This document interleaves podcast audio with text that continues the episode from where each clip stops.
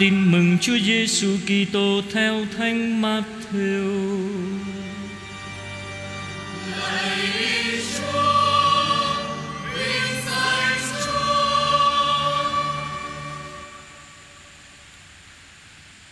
Khi ấy, Đức Giêsu dùng dụ ngôn mà nói với các thượng tế và kỳ mục trong dân rằng, Nước trời cũng giống như chuyện một vua kia mở tiệc cưới cho con mình Nhà vua sai đầy tớ đi thỉnh các quan khách đã được mời trước, Xin họ đến dự tiệc. Nhưng họ không chịu đến. Nhà vua lại sai những đầy tớ khác đi và dặn họ, Hãy thưa với quan khách đã được mời rằng, Này cỗ bàn ta đã dọn xong. Bò tơ và thú béo đã hạ rồi, Mọi sự đã sẵn. Mời quý vị đến dự tiệc cưới nhưng quan khách không thèm đếm xỉa tới, Lại bỏ đi. Kẻ thì đi thăm nông trại, Người thì đi buôn. Còn những kẻ khác lại bắt các đầy tớ của vua Mà hành hạ và giết chết.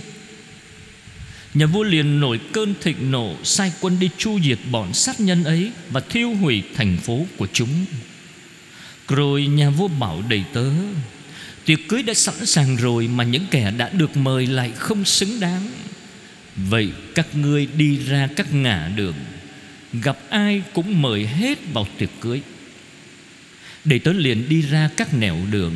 Gặp ai bất luận xấu tốt Cũng tập hợp cả lại, Nên phòng tiệc cưới đã đầy thực khách. Bây giờ nhà vua tiến vào quan sát khách dự tiệc. Thấy ở đó có một người không mặc y phục lễ cưới Mới hỏi người ấy, Này bạn làm sao bạn vào đây mà lại không có y phục lễ cưới? Người ấy câm miệng, không nói được gì. Nhà vua liền bảo những người phục dịch, Trói chân tay nó lại, Quăng nó ra chỗ tối tăm bên ngoài. Ở đó người ta sẽ phải khóc lóc nghiến răng, Vì kẻ được gọi thì nhiều, Mà người được chọn thì ít. Đó là lời Chúa.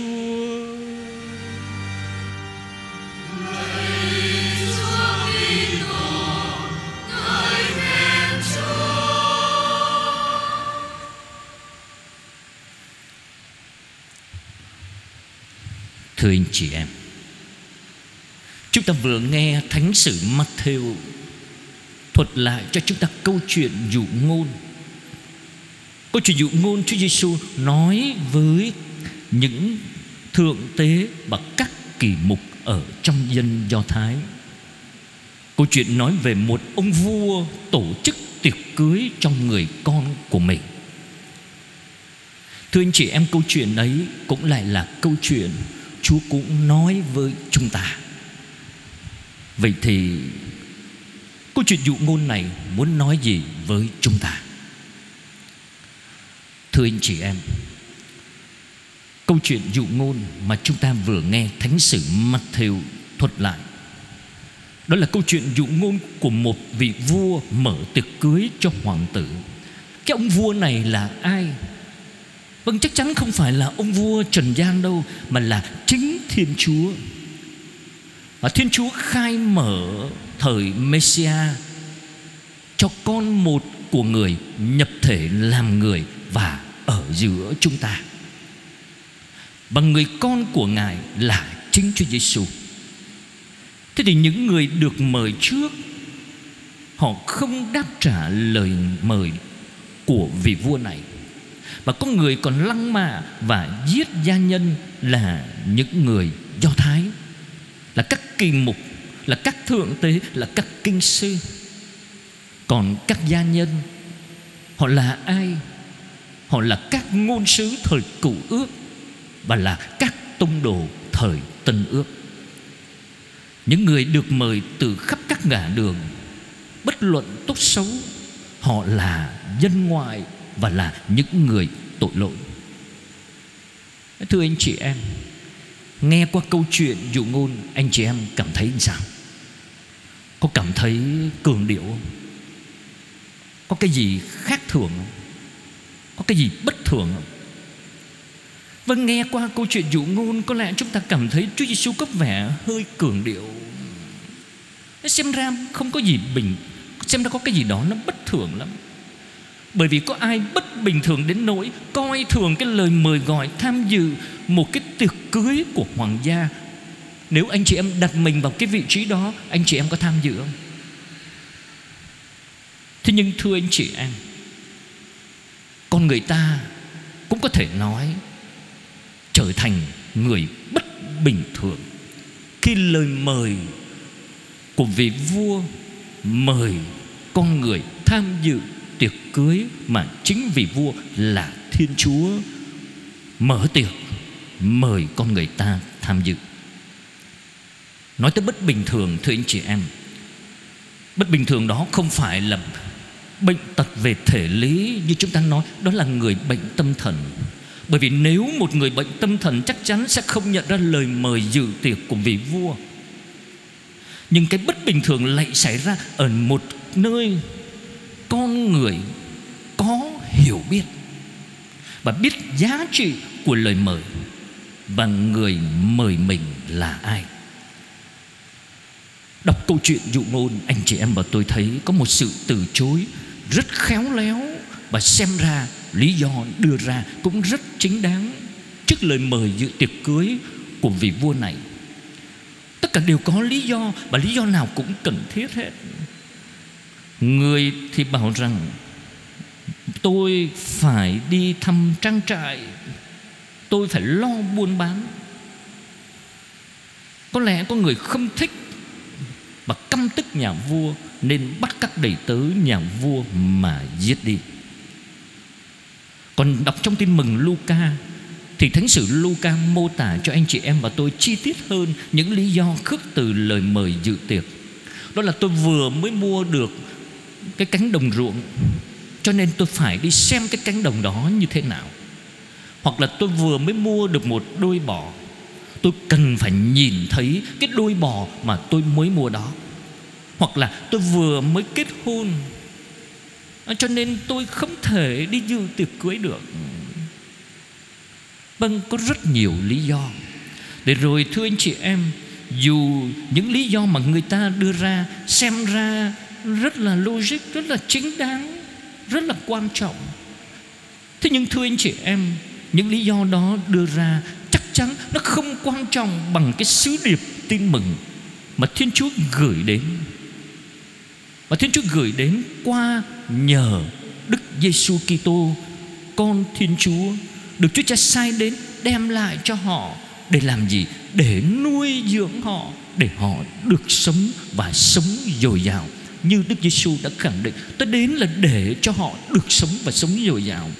Vậy mà, thưa anh chị em, họ lại từ chối, họ không muốn đón nhận. Họ còn tìm cách loại bỏ vì từ chối, cho nên tin mừng cứu độ được bung ra cho khắp mọi dân hãy ra khắp nẻo đường mời mọi người vào dự tiệc đã dọn thẳng cho nên Chúa Giêsu nói, những cô gái điếm và những người thu thuế sẽ vào nước Thiên Chúa trước các ông. Tại sao những người tội lỗi này lại được vào nước Thiên Chúa còn những người khác thì lại không được. Vâng họ được vào nước Thiên Chúa là bởi vì họ tin, họ tin vào lời Đức Giêsu. Vì họ tin vào lời Đức Giêsu cho nên họ đã sám hối và đổi thay cuộc đời của mình. Thế còn những người từ chối lời mời là những người không những không muốn tin. Họ không những không muốn tin và họ cũng chẳng muốn sám hối không muốn đổi thay cuộc đời của mình. Cho nên họ không đi dự tiệc cưới.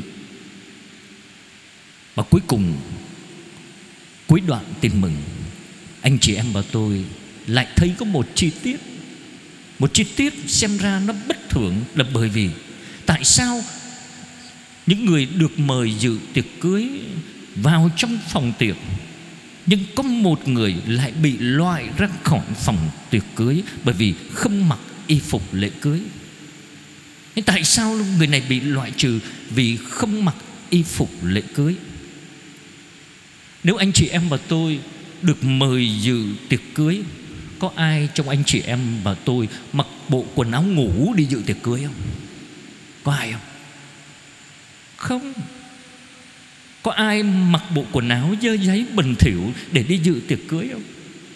Vâng chúng ta đều biết rõ chuyện đó. Thế nhưng cái chiếc áo để mặc đi dự tiệc cưới, Thưa anh chị em. Nó là hình ảnh Của chiếc áo Mà có lẽ chúng ta Đôi lúc chúng ta quên.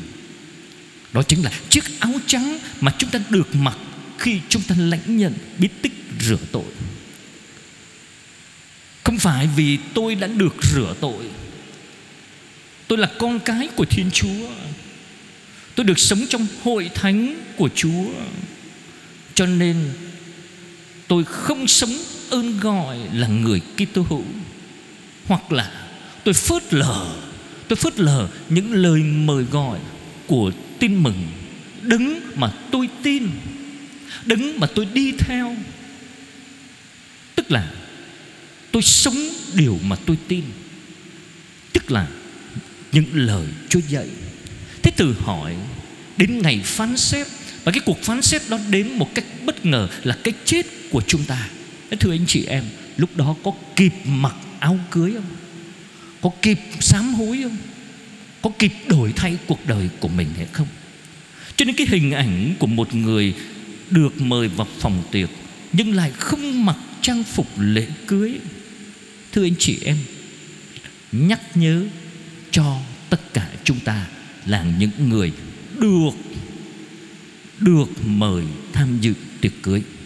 Là những người được sống trong hội thánh mà Chúa Kitô đã thiết lập. Là con cái của Thiên Chúa. Đã tin thì phải sống theo lòng tin.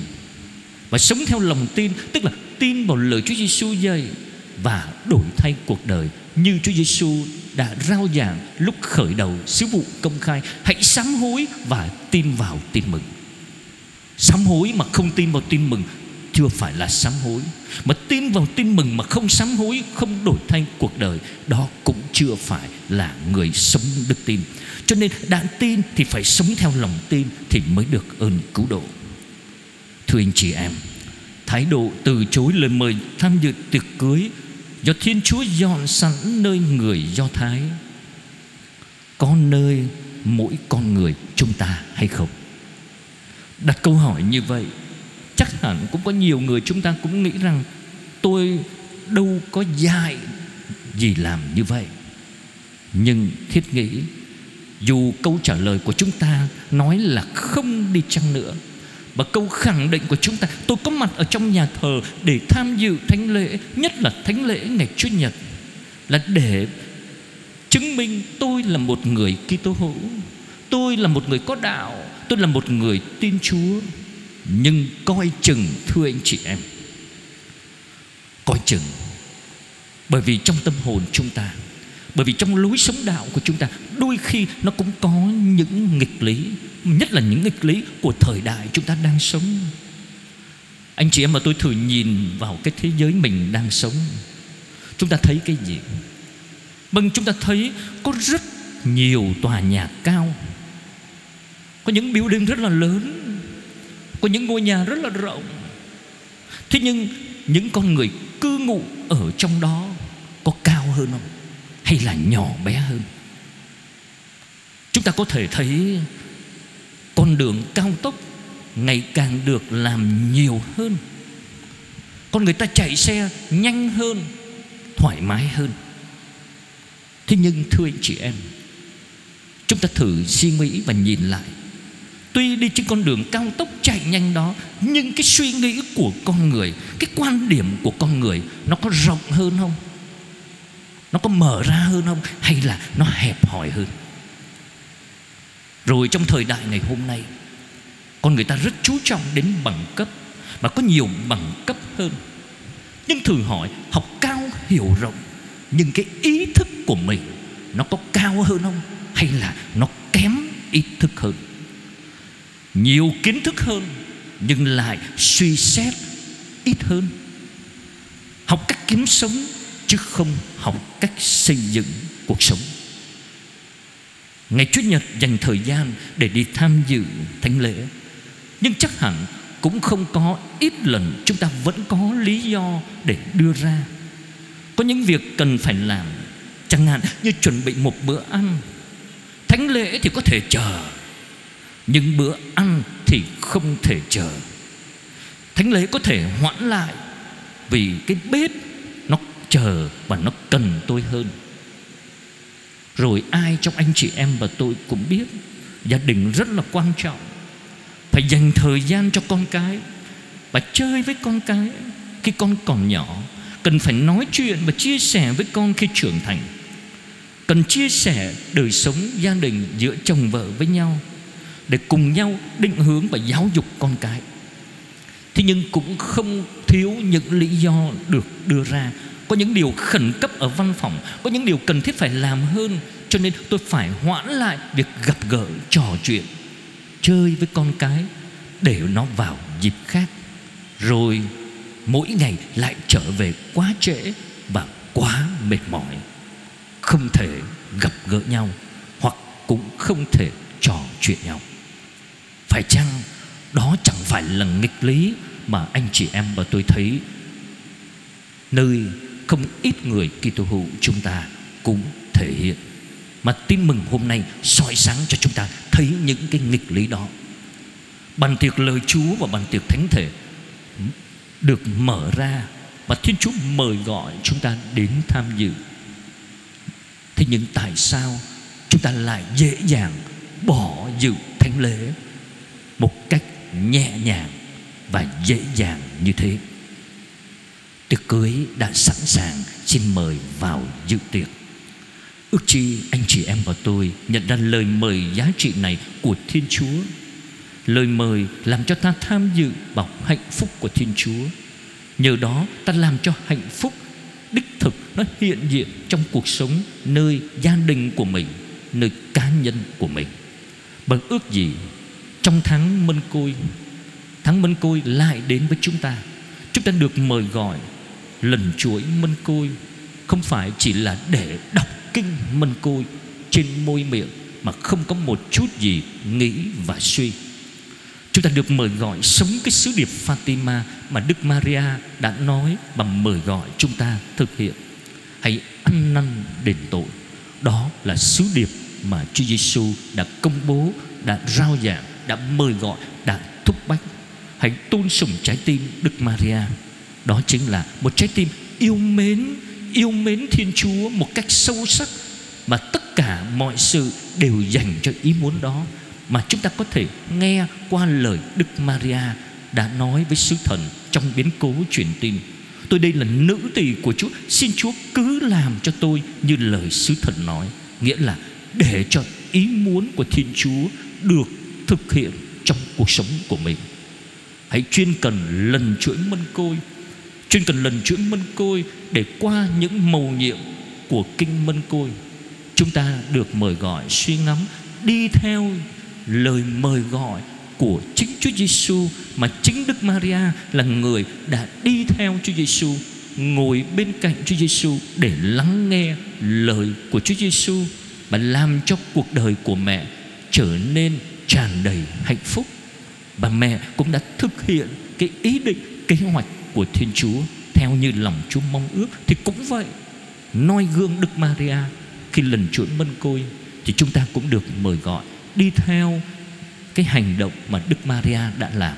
Đó là chọn cái ý muốn của Thiên Chúa chứ không phải khước từ ý muốn của Thiên Chúa. Để nhờ vậy, kế hoạch mà Thiên Chúa trao phó cho mỗi người chúng ta có thể thực hiện được như lòng Chúa mong ước. Ước mong được lời Chúa soi sáng và thúc đẩy anh chị em và tôi nhận ra được lời Chúa mời gọi và thúc đẩy chúng ta yêu mến và thực hiện một cách thiết thực hơn với một niềm tin mà chúng ta sẽ cùng nhau tuyên tín. Chúng ta cầu nguyện cho nhau. Amen.